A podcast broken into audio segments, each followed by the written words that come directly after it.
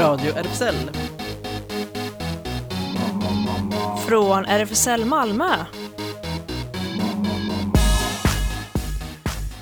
Hej och välkommen till Radio RFSL.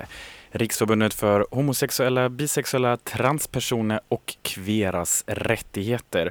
Och rätt så glest verkligen idag i studion, eller hur Ellen? Ja, det är lite för gott om plats tycker jag. Ja, eller hur? Vi har ju verkligen definitivt ett säkerhetsavstånd här mellan oss. Jonas heter jag, bakom teknikbordet, och ingen Claes här med oss och ingen Sofia, så att vi får ha det gott tillsammans, bara vi två då. Ja, vi gör det bästa. Men vi gästas också av två personer via telefon, så att det blir inte så ensamt ändå. Det blir Ansar från Chacomacko som kommer att prata om ett streamat queerfilmfestival med fokus på arabisktalande filmer. Och så har vi även Tobias Ström som kommer ringa in och berätta om regnbågsblod. Precis. Och sen kommer Claes ändå vara med lite, även om kanske inte live då. Vi kommer ha en liten återblick till trädgårdsentreprenören Carl Fredrik på Österlen som Claes besökte för, för ett år sedan tror jag det var. Så jag är lite osäker faktiskt.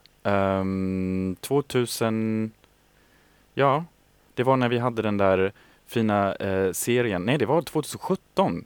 Hoppsan. Oj. Gud, vad länge sedan det var. Ser du, jag var ju med i det programmet. Men då hade vi en sån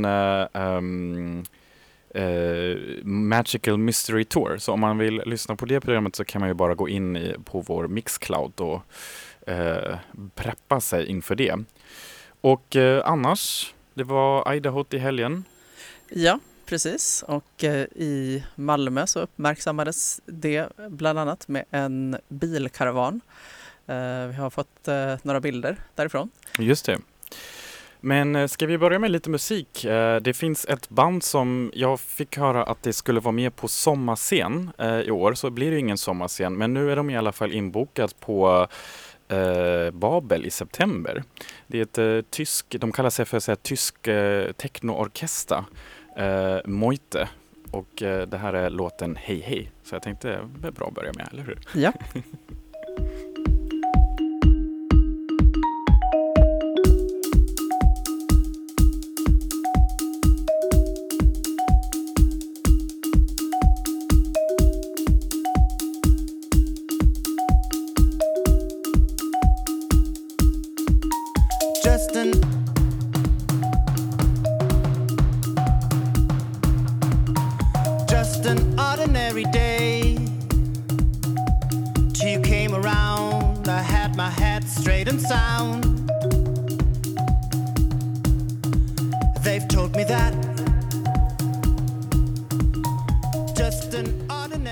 Ellen, du sa att du redan hade sett det här bandet innan. Ja, alltså inte live då, men nej. Jag upptäckte att de fanns, kan man säga, för kanske ett år sedan. Just eller så.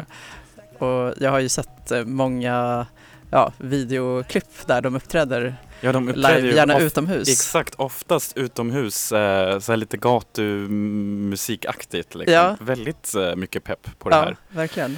Ja. Utomhus kommer ju följande tema som vi kommer att prata om nu inte riktigt äga rum. Det håller sig också nu under coronatiderna mest till den digitala världen. Kanske några av er kommer ihåg att vi hade i februari någon gäst här från Chacomacko som är ett kulturhus och en digital plattform från Malmö som gärna vill uppmärksamma samtida konst och kultur från Mellanöstern och Nordafrika. Och nu har det blivit dags för en första, ganska så här, en riktig premiär verkligen. En filmfestival online, en streamat queerfilmfestival från Mena-regionen. Och Ansar är med oss nu på telefon och kommer nog berätta lite om vad det är för spännande filmer som vi kommer kunna njuta av den här veckan. Hej Ansar! Hej! Hallå, hur är läget? Det är väldigt bra.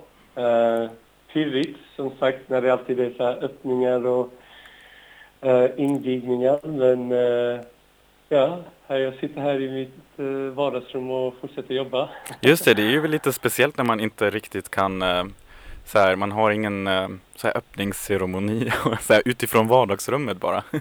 Ja, precis. Jag står här och stirrar på mina affischer och skärmen typ. Men det är jättekul för att responsen var väldigt och fått jättebra respons och massa människor som delar den från hela världen. Och, ja, sitter och tittar på typ så här siffror.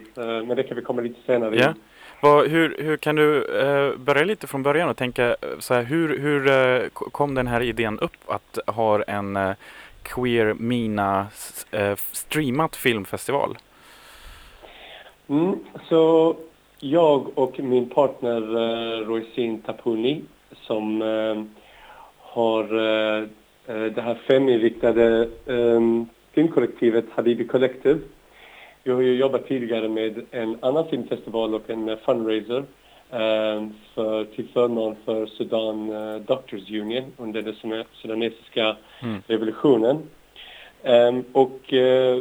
Efter det så kände vi att vi borde göra en till filmfestival, och då frågade jag henne om vi skulle kurera tillsammans ett program av filmer från Mellanöstern som specifikt är från queera hbtq-personer från Mellanöstern, antingen från regionen eller från diasporan, men har en härkomstförankring i regionen. Och det var där idén började, och så la vi ut en call-out i princip, så att vi bad folk att skicka in sina bidrag.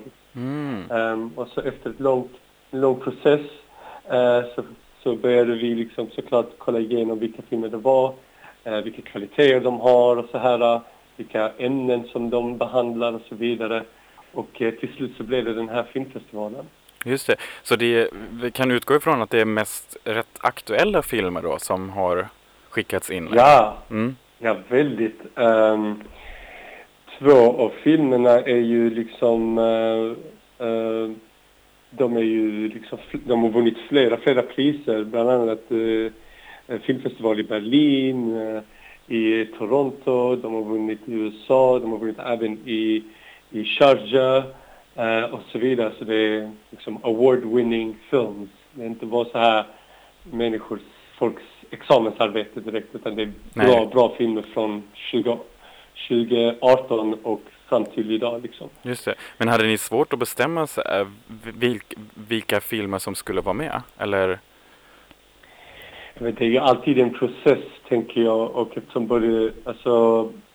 Roisin har ju en lång historia av att jobba med film och har en gedigen arkiv online på hennes sida, Habibi Collective, där hon samlar filmer och information om alla filmer som riktar sig dels för liksom utifrån feministiska filmskapare och kvinnor, men också hbtq-personer. Så tillsammans så drog vi våra strån, kan man säga. Alltså, vi sa vad vi tyckte och vad vi kände, och vi såg genom filmerna och gjorde liksom ett urval utifrån det. Sen finns det också en annan sida bakom det som är liksom, som har med licenser, som har med om filmen ska visas på andra filmfestivaler samtidigt, så brukar man begränsa att filmen visas utanför filmfestivalen som man redan har sagt att man ska visa på. Just det. Så det är olika faktorer. Ja, det är ju också lite intressant, eller hur? Jag tänker filmfestivaler, ja då brukar man ju hänga på någon biograf och titta på biodukar, och kanske just det där med licenser tänkte jag på, hur finns det sådana här regler för online filmfestivaler? Det är lite intressant. Ja, alltså så länge du får tillstånd från filmskaparen själva, som äger sin egen film, så att det inte är ett stort produktionsbolag som står bakom det, som äger rättigheterna, så brukade man kunna få tillstånd för att visa filmen. Om inte filmskaparen har ett separat kontrakt med, ska vi säga, SVT om att de ska visa filmen i sommar, då brukar man ha någon slags exklusivitetsklausul som säger att filmen får inte visas någon annanstans under de här 6 månaderna, kan man säga. Nej, men den här gången är det ju verkligen så som du sa redan i början att det är ju en chans inte bara för Malmö, men det har ju tydligen kommit väldigt mycket intresse från hela världen för att delta i den här filmfestivalen. Det är ju kul. Ja, jag fick precis så här screenshots skickade till mig där det står liksom vilka som har besökt sidan och så här, och jag blev faktiskt väldigt överraskad. Dels så har vi jättemånga från Saudiarabien som är inne och har köpt biljetter, men också Chicago, New York, Kanada, England, Frankrike. Ja, så jag är faktiskt väldigt, väldigt överraskad. Men Hamptons, Doha, Zurich, Dallas, Dubai, Jeddah, London, Berlin. Mm. Wow. Har du någon personlig favorit som du så här skulle... För jag tänkte när jag tittade på filmlistan så är det ju tillsammans ungefär kanske 2 timmar, eller hur? Så det är inte en film som är en riktigt lång film av de här, eller hur? De flesta, eller är det många ganska så här kortfilmer också, eller hur? Exakt. Vi tänkte att det skulle vara roligare och få en större variation på programmet om vi sätter ihop ett program som består av kortfilmer men också ungefär medellånga filmer. Men min favorit är faktiskt Son of a Dancer, som är skriven och regisserad av George Hazen, som handlar om en ung man som heter Majid och 20 år gammal som sörjer sin mors bortgång, och där han sen får reda på att hans mamma var en känd dansare, och då går han igenom den här trip down memory lane för att hitta liksom och förstå hennes sådana här mystiska bakgrund. Så det är min favoritfilm. Vad kul. Hur gör man nu om man ska delta i festivalen? Hur hittar man, hur köper man biljetter och ja? Ja, det är faktiskt väldigt enkelt. Man går in på ticketmaster.se och sen så skriver man in Queer Filmfestival och så är det den första. För det är ingen annan som gör en Queer Filmfestival, så det är bara vi. Så köper man en biljett som kostar 50 kronor. Så får man en kod till sin e-mail tillsammans med en bekräftelse på sin order. Och sen så går man in på www.filmimalmo.com och så skriver man in koden och så kommer man in. Sen kan man se vilken film som helst när man vill i den ordningen som man själv känner för. Men det är hela tillgängligt nu under den här veckan alltså? Precis, det är bara den här veckan från 18 till 24, och man kan köpa biljetter till och med 23 maj. Just det. Jättebra, för det är ju också viktigt, inte att man kommer på det sen för sent och bara där missade jag något kul. Ja, man får snabba sig. Precis. Ja. Vad kul. Då får vi ju... det är också bra, för jag blir inte lika stressad för att jag känner så här... Om jag blir nu sugen så här mitt på natten att gå på filmfestival så kommer jag kunna göra det. Ja, det är ju en fördel av att den inte befinner sig på en fysisk plats. Eller hur? Yes. Ja, absolut. Men jag tycker också att det som är så fint med just den här filmfestivalen... Man ser ju filmfestivaler lite överallt, kan man tänka... Det kommer upp nya filmer hela tiden och så. Men jag tycker att det som är så viktigt med just den här filmfestivalen är att det har aldrig skett på en internationell nivå. Ofta så har de varit kanske i New York eller i Berlin eller kanske London. Men att visa de här typen av filmerna tillgängligt till människor i Saudiarabien, Egypten, Jordanien, Libanon. Det är helt nytt. Tror inte jag har hänt tidigare. Ja, för det är ju också någonting som jag tänker att alltså det är ju också kul för jag tänker många så här svenskspråkiga och kanske icke-araber här i Malmö som får se liksom en annan del av arabvärlden. Men jag tänker det är ju också intressant att liksom jag kommer också ihåg med andra filmer när vi här på radion recenserade den här georgiska filmen Let's vad heter den? And Then We Danced, just det. Och där var det ju väldigt mycket bra positiv feedback i hälften av världen, men sen fick det nu knappt visas i Georgien själv, så det är också oftast något hinder liksom, för sådana här filmer, att de liksom inte riktigt når ut till sin egen målgrupp så att säga, eller folk som pratar samma språk. Ja, det är det som också är bra med att ha en diaspora, en stor diaspora i västvärlden. Också att det är viktigt att man bidrar och ser till så att röster som är oftast väldigt underrepresenterade får komma, får liksom strålkastarljuset på sig, och att man ser att det finns andra människor som också bidrar till queer-historia, både i Europa men också utanför. Just det. Vad kul! Kommer det här vara någonting som vi kan börja vänja oss vid? Att vi kommer ha fler sådana här roliga digitala filmfestivaler nu under coronatider? Även om jag personligen får erkänna att jag gillar de riktiga fysiska filmfestivalerna också. Ja, jag hoppas verkligen det. Vi kommer ju att köra det här är andra upplagan av filmfestivaler som Habibi Collective och Chacomacko kultur gör. Och vi kommer nu göra en filmfestival varje år. Men vi hoppas kanske nästa år att vi ska kunna ses och njuta av filmerna tillsammans istället för att man sitter hemma och gör det. Men så ser situationen ut idag, då får vi säkert handla. Det hoppas jag också. Communityt måste ändå liksom mötas fysiskt, tycker vi här på Radio RFSL också. För att peppa kanske lite för filmfestivalen ännu mer. Du har valt en låt också som vi skulle spela här. Kan du berätta om den? Ja, oj, vänta, vilken låt var det? Ja, just det, ja. Mustafa Habibi Hayati. Ja, den här låten har faktiskt en väldigt speciell plats i mitt hjärta.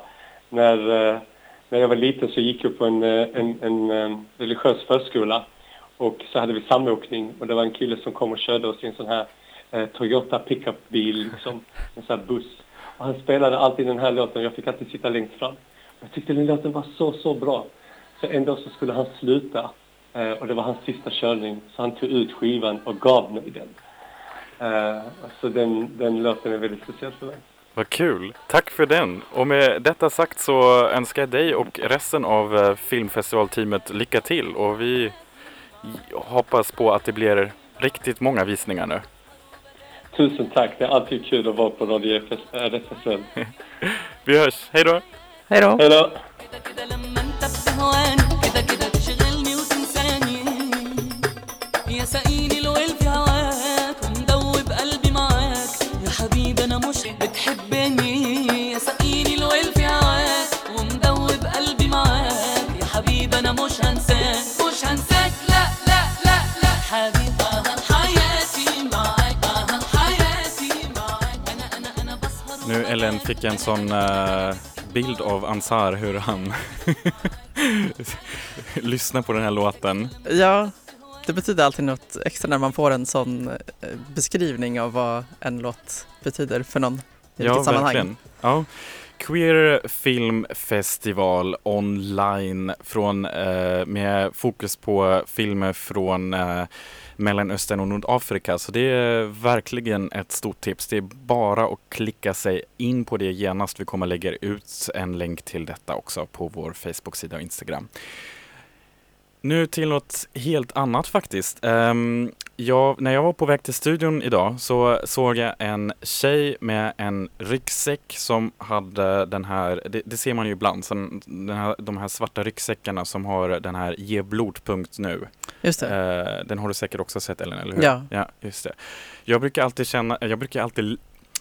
alltid känna mig lite, inte angripen, men bara så här lite så här, ler åt det liksom. Lite bara så här bitter påminnelse om precis. Att det är ju inte alla som helt exakt. Nej, exakt. Och jag tänker alltid så här, men visst, skulle också göra det, men du får väl tänka, alltså det här med antaganden kommer då alltid upp i mitt huvud. När man sen säger, varför kan jag inte ge blod så här? Det är inte bara jag som har funderat över det här. Det är ju tyvärr så att idag är det framförallt män som har sex med män som oftast förkortas med MSM, avvisas från landets blodcentraler. Och Regnbågsblod är ett initiativ som startades för att förändra de föråldrade föreskrifter som bestämmer vem som får ge blod i Sverige idag. Och han som är initiativtagaren till detta Regnbågsblod är Tobias Ström, som är nu med oss på telefon. Hallå! Hallå, hallå! Hej, hur är läget? Det är bara bra, tack. Bara bra. Var befinner du dig? På en blodcentral? Nej. Ja, det hade varit någonting. Nej, jag har precis kommit hem ifrån mitt jobb som sjuksköterska och är hemma hos min bror nu med familj faktiskt i Stockholm. Just det. Du har ju då som sjuksköterska ganska mycket med blod att göra i ditt vardagsliv och jobbliv så att säga. Ja, det stämmer bra. Jag arbetar som anestesisjuksköterska och det innebär att man är på operation och hjälper patienter att sova och må bra under tiden som kirurgerna arbetar. Och då innebär det bland annat att vi administrerar blod till patienterna. Så att jag får ju väldigt tydligt se när behovet av blod också drabbas av de här blodbristen som återkommer. Att det finns en oro under vissa perioder att vi behöver fler blodgivare helt enkelt. Mm.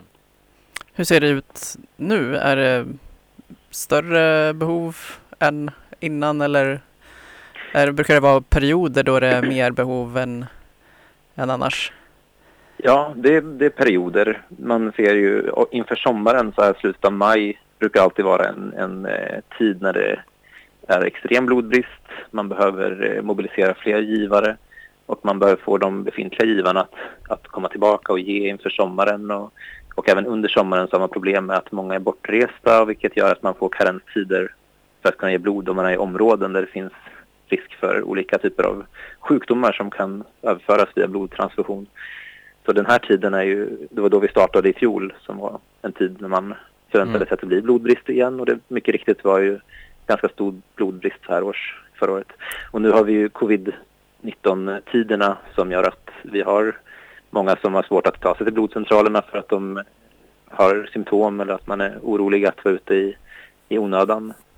Just det. Där har man absolut en större risk att vi har blodbrist. Nej, nu tror jag nästan att även om jag skulle förklara det för någon som inte vet inte, det behövs ju inte så mycket eller så stora delar av hjärnan för att se att det är någon liten motsats där när du säger att det råder extrem blodbrist ibland i Sverige och samtidigt så finns det väldigt många personer som vill ge blod men ändå inte får och framförallt då män som har sex med andra män. Kan du ge någon förklaring till varför det är så?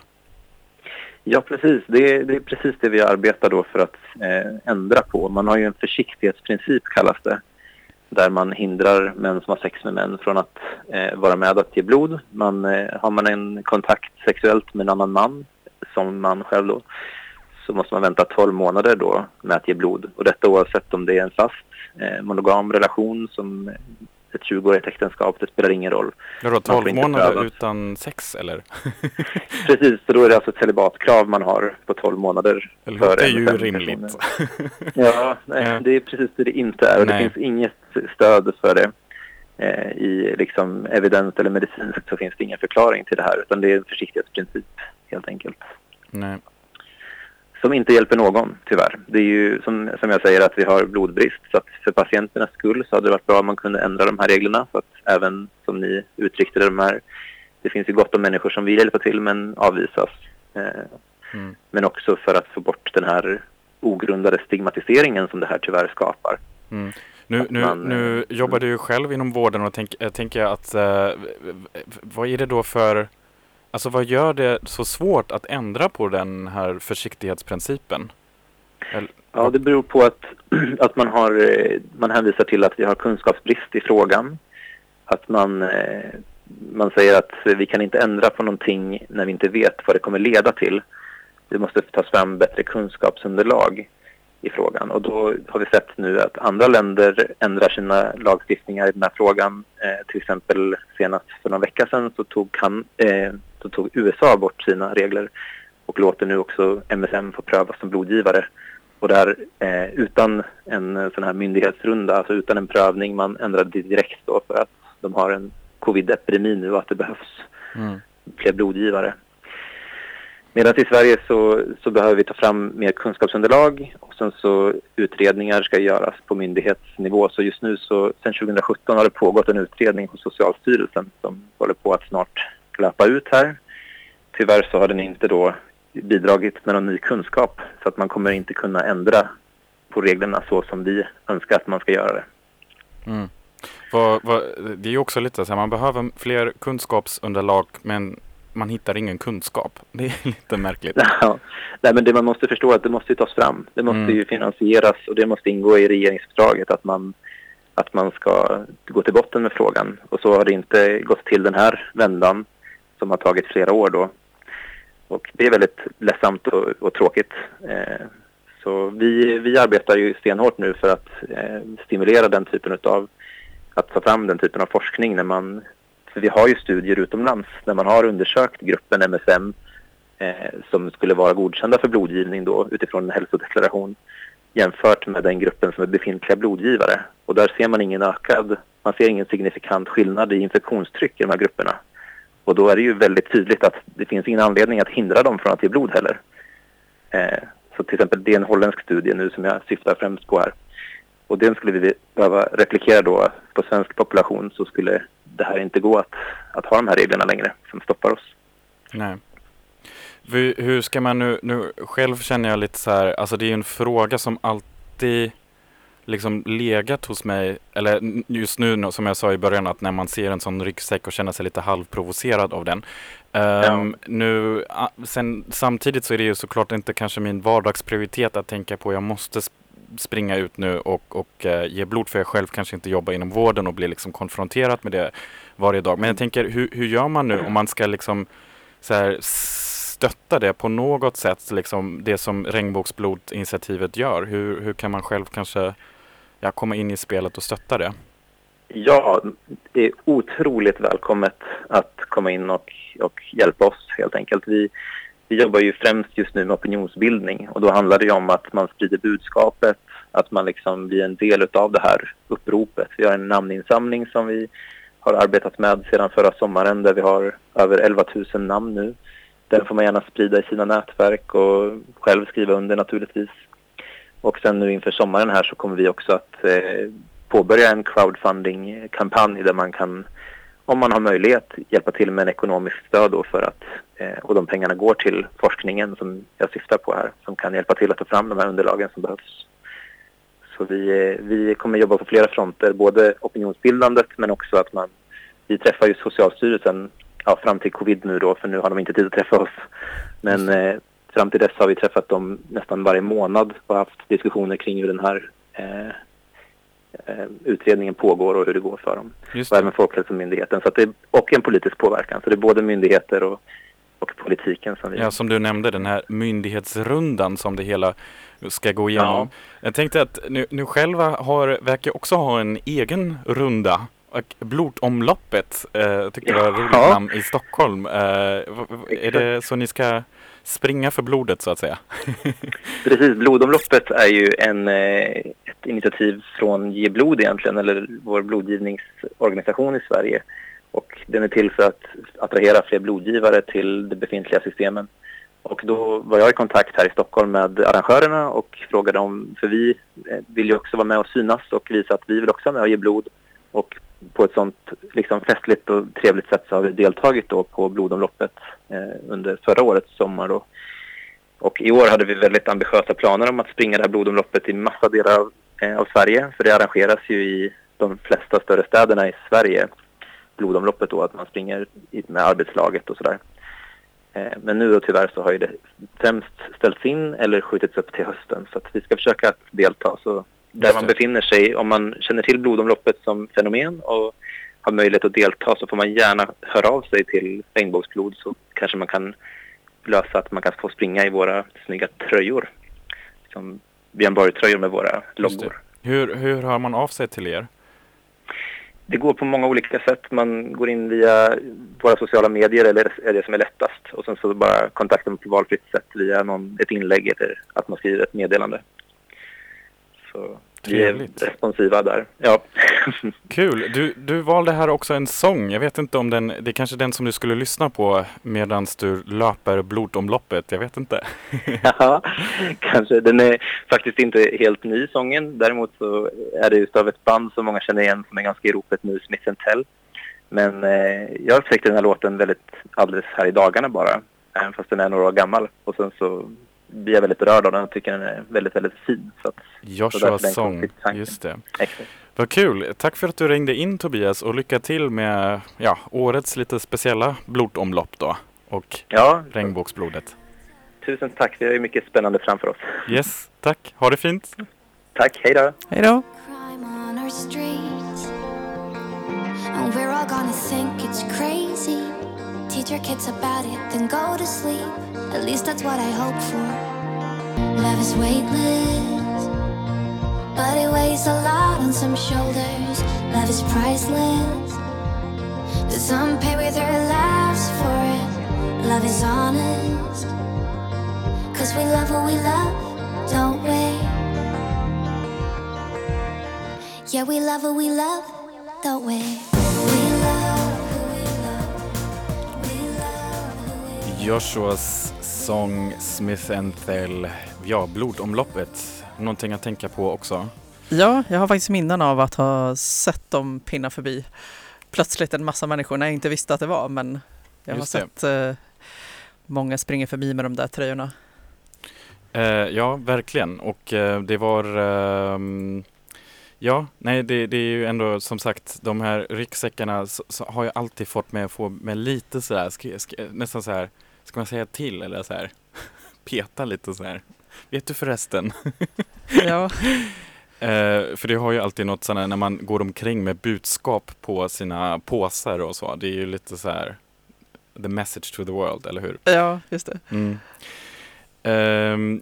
Vi rör oss nu över. Claes har lämnat oss med en liten intervjusnutt här från gamla tider i studion. Det är nämligen så här att 2017 då, som jag nu fått reda på, var Carl Fredrik gäst här i Radio RFSL. Det handlar om att två killar som fann varandra och därefter sitt drömställe på Österlen. Det som skulle stannat vid en sommarbutik i ett gammalt garage blev snabbt ett etablerat utflyktsmål. Nu väntar nästa steg. Och på måndag startade de karriären som TV4s nya trädgårdsprofiler i Carl Fredrik på Österlen. Det kunde vi läsa ett stort reportage i Sydsvenskan om förra veckan om Carl Fredriks Gustafsson och Peter Kjellén och det 800 år gamla olivträd de har lyckats rädda från Spanien. I artikeln fick vi också veta att två tv-team från TV4 följde killarna under förra sommaren då de rivstartade så många projekt de kunde. Anlägga en trädgård, bygga ett orangeri och en mycket lyxig koja till hunden Hamlet. Flera 100 timmars inspelning har blivit till 4 timmars långa program. Och den första av dessa timmar kan vi alltså se i TV4 nu på måndag den 25 maj klockan 20. Och vi kan lägga ut en länk till detta också. Men när vi hade vår Magical Mystery Tour, då kan vi ju lyssna lite på hur Carl Fredrik då stolt presenterar det här fina stället i Österlen. Oj! Här sliter vi dig ur alla damers famn. De fotograferar dig med kannor och dylikt i din fantastiska odling. Carl Fredrik, presentera dig lite för... Ja, hej. Carl Fredrik Gustafsson kommer från Örebro från början. Brukar inte gnälla så mycket utan säga att det går alltid istället för att det går aldrig, som gnällbältet ibland säger. Jag kom ner till Skåne för att börja studera till landskapsarkitekt på Alnarp, vilket jag fortfarande gör. Men så hamnade jag här på Eklaholm, på vår gård här i Hagesta Radby. Jag och min sambo Petter köpte den för 1,5 år sedan och började med det här. Och det har ju växt väldigt mycket på kort tid. Och det är liksom en gård med laggårdslängor och uthus som ni har gjort om till ja, ett fantastiskt ställe. Ja, men precis. Det är, tack så mycket får jag väl säga också. Här förenas växter med udda ting, gamla som nya, i en härlig atmosfär. Det passar ju den här gamla gårdsmiljön. Delar av gården är från 1600-talet, men det som är kvar är väl egentligen bara den här kullerstensläggningen som under gruset från den tiden. Boningshuset är byggt 1923, är handslaget rött tegel och byggnaderna här, nu är det faktiskt blå himmel, vad härligt, nyss regnade det. Ja, ja, just det. Det är svensk sommar på riktigt, va? Mm. Så sekelskifte ungefär är det på de här ekonomibyggnaderna, sent 1800-tal, mitten av 1800-talet har vi där, va? Så det är ganska mycket byggnader, ja, och det var väl så idén växte fram med att starta en verksamhet också. Okej. Och prylar överallt, ja. De flesta med blommor i. Ja, ja, ja. Och allt det här kan man köpa då, eller det är inte bara prydnad? Nej, utan det får man jättegärna handla av också. Och det gör kunderna, de handlar. Katrin är duktig på att handla, kom en av mina härliga kunder. Underbart, så fashionabel, vi spelar in radio här. Och, ska du komma och säga hej i radio här, Katrin? Ja. Hej Katrin, puss och kram. Stamgäst, stamkunder. Vänner också blivit genom butiken. Ja, just det. Ja. Just det. Det är en vacker donna inifrån Ystad. Mm, mm.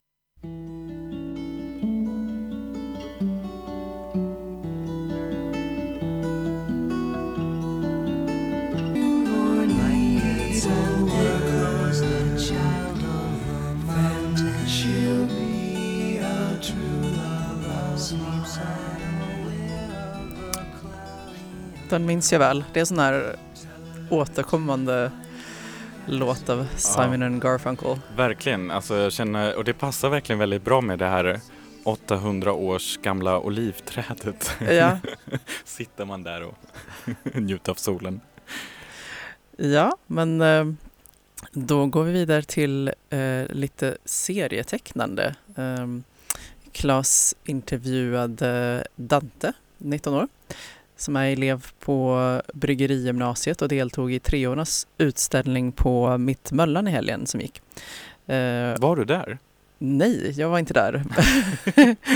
Jag kanske låter som att jag försöker ta lite cred, men just det, eller hur? Och där presenterade han sitt tecknade album A Poem for My Cowboy. Dante vill bli serietecknare och har sökt till Kvarnby. Känd, hela Malmö är också känd som seriestaden. Exakt. Och då får vi lyssna på Claes intervju med Dante. Det är en väldigt kort utställning här, bara 2 dagar. Vad synd, Dante. Kan du berätta lite om utställningen och dig själv? Ja, jag heter Dante och precis blivit 19. Och detta är då treornas examensutställning, och det är liksom så att vi har en chans att i alla fall en gång få prova och ställa ut saker och sånt. Vilka treor handlar det om? Bryggeriets gymnasiets treor. Och det är konstinriktning på det gymnasiet, eller? Ja, vi har bild och form, och så har vi fotofilmlinje och en skatelinje. Och det du har ställt ut här, det är en lite sorglig cowboyhistoria. Hur fick du den idén? Jag har ett väldigt stort intresse för cowboys och sånt. Kom väl ändå ganska nyligen, och så har det bara verkligen fest. Och så är det väl bara liksom ett ämne som jag vill få fram med, liksom att under den tiden så var det ju inte liksom så bra att vara liksom homosexuell och sånt. Och så är det bara för att jag vill skapa serier om liksom homosexuella män och sånt. För att jag tycker själv att det inte finns så mycket av det och läsa om och sånt. Och vi gärna försöka få fram representation och sånt. Jättekul. Snygga teckningar. Du ritar bra. Tack så mycket. Och de här två, det är en indiansk verkade man och en cowboy som blir kära då. Och så hängs de, hemskt döda. Ja, avrättades då. Ja.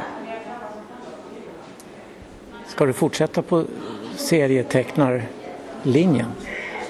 Ja, jag har sökt till en serieskola i Kvarnby och så hoppas jag i alla fall att jag kommer in dit. Tror du har stora chanser, hörru. Tack så mycket. Tack så hemskt mycket.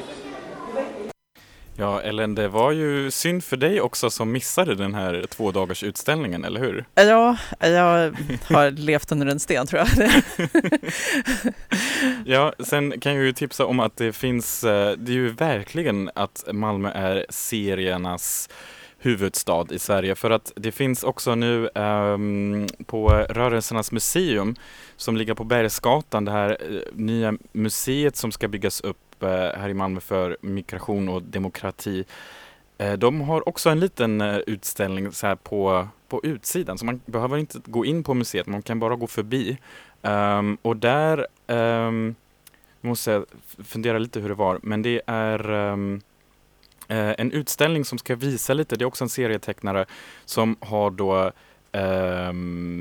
ja, som ska visa hur framtiden av det här museet ska se ut i princip. Så man kan bara, det hade vernissage i torsdags och det kommer hålla på ganska länge nu under sommaren faktiskt. Så att hela vernissaget hette Människor och idéer i rörelse, och serieskaparen som ligger bakom det här är Daria Bogdanska. Så det är själva fönstren som har blivit den naturliga och organiska kommunikationsytan mellan museet och allmänheten.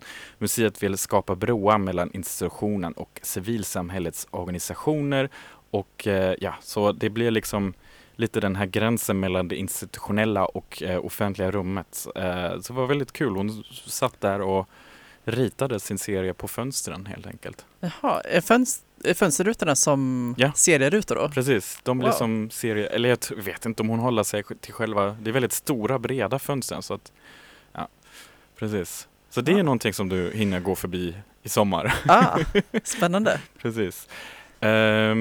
Nu skulle vi lyssna också på en liten snutt musik här av Lil Nas i anslutning till detta som nog Dante önskat sig lite som en önskelåt, Rodeo här.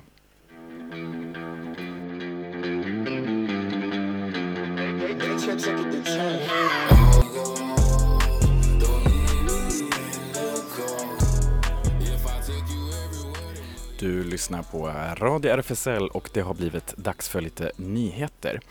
Situationen för hbtq-personer har förvärrats i många delar av världen i samband med coronakrisen. Inskränkta rättigheter och ökat ohälsa är bara några av konsekvenserna. Myndigheterna ser inte att detta är en grupp som behöver stöd, rapporterar SVT Nyheter i fredags.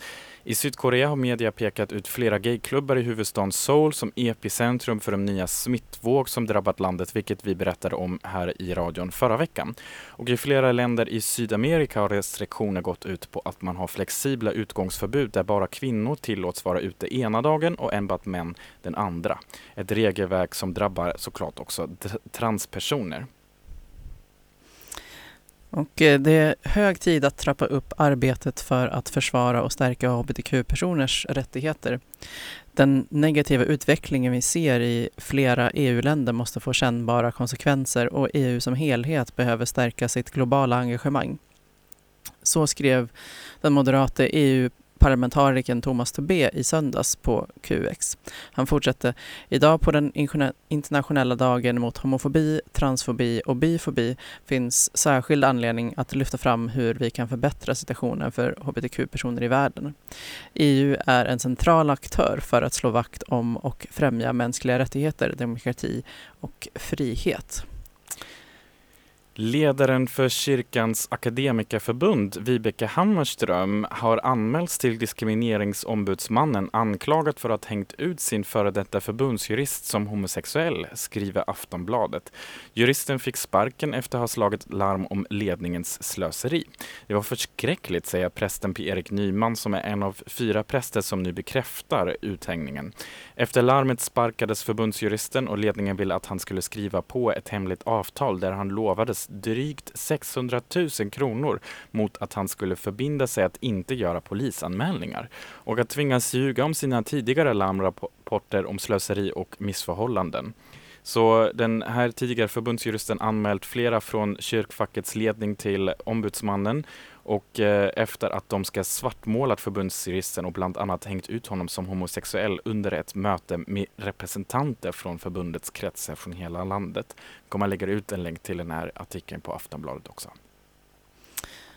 Sven Sundgaard, en populär gayprofil och väderpresentatör i Minneapolis, fick sparken efter att ha delat ett Facebook-inlägg som var kritiskt mot en extremhögermobb som påhejad av Trump demonstrerat mot den demokratiska guvernörens coronarestriktioner. Sundgaard delade ett Facebook-inlägg skrivet av den lokala rabbinen Michael Adam Lance som var kritisk mot de extremhögerorienterade och beväpnade demonstranterna utanför den demokratiska guvernören Tim Walz residens. Trump stödde samma dag demonstranterna på Twitter. Liberate Minnesota skriver han. Ja, så det kan man läsa mer om. Ja. Och Sven Sundgaard är ju ganska känt från tv-programmen Allt för Sverige och Allt för Norge. För att han har både svenska och norska rötter. Sånt räknas ju i USA väldigt mycket, eller hur? Ja, stor grej att leta rötter.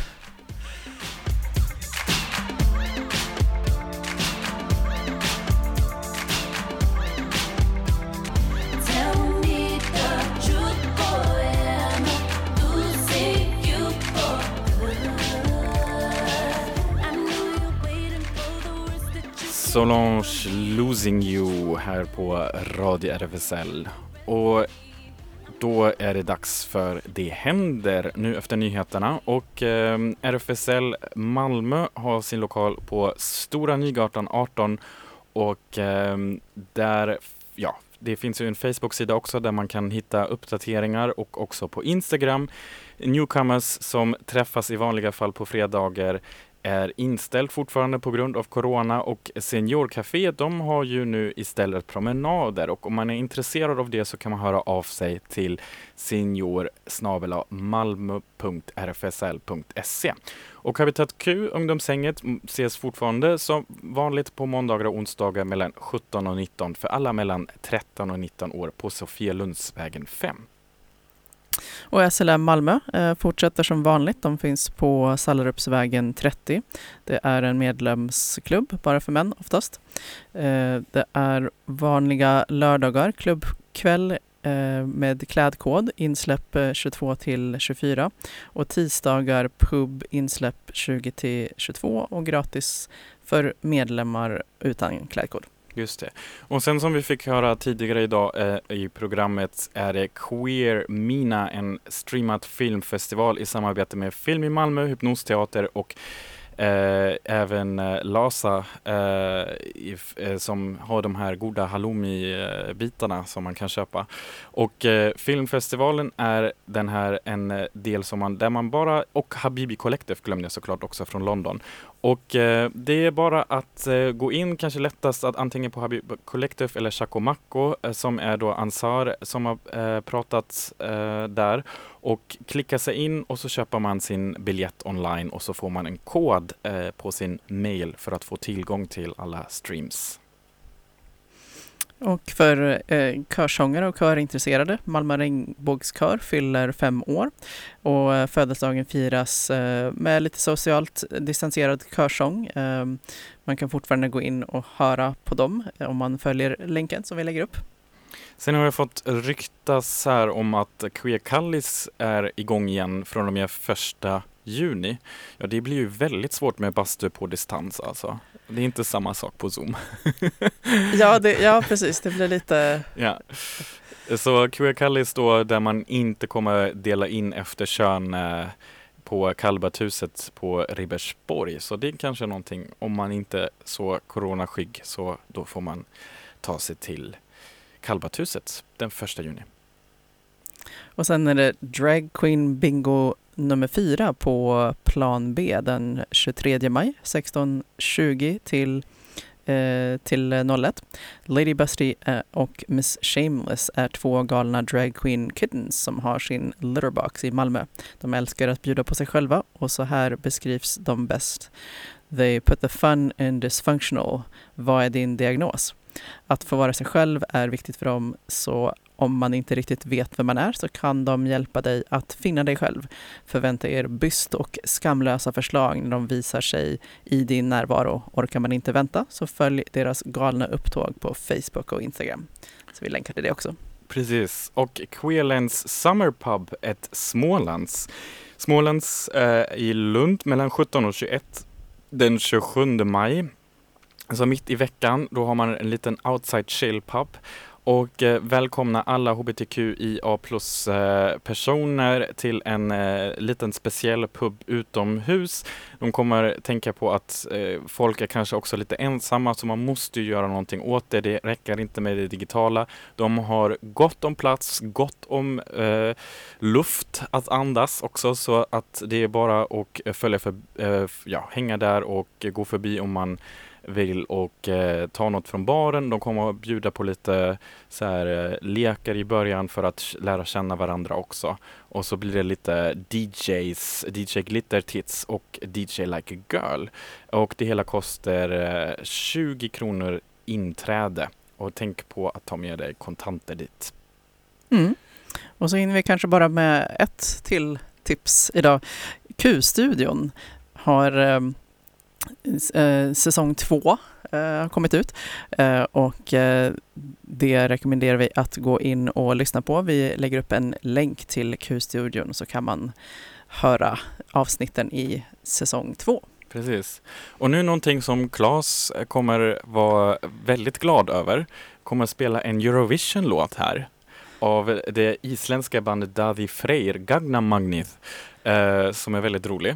Oj, jag är imponerad av uttalet. Ja, ja, det hänger ihop ändå bort på Island ett tag också. Så man fick öva på de här när vulkanerna höll på att explodera där uppe. Och det var ju vann ju Eurovision-programmet Sveriges 12:a. Och det är då den isländska vinnaren som får avsluta den här sändningen. Fick höra om att det är ganska så meningslös text. Men den får ni kolla upp själva där ute. Med detta sagt säger vi hej då. Och hej då. Hörs nästa vecka igen.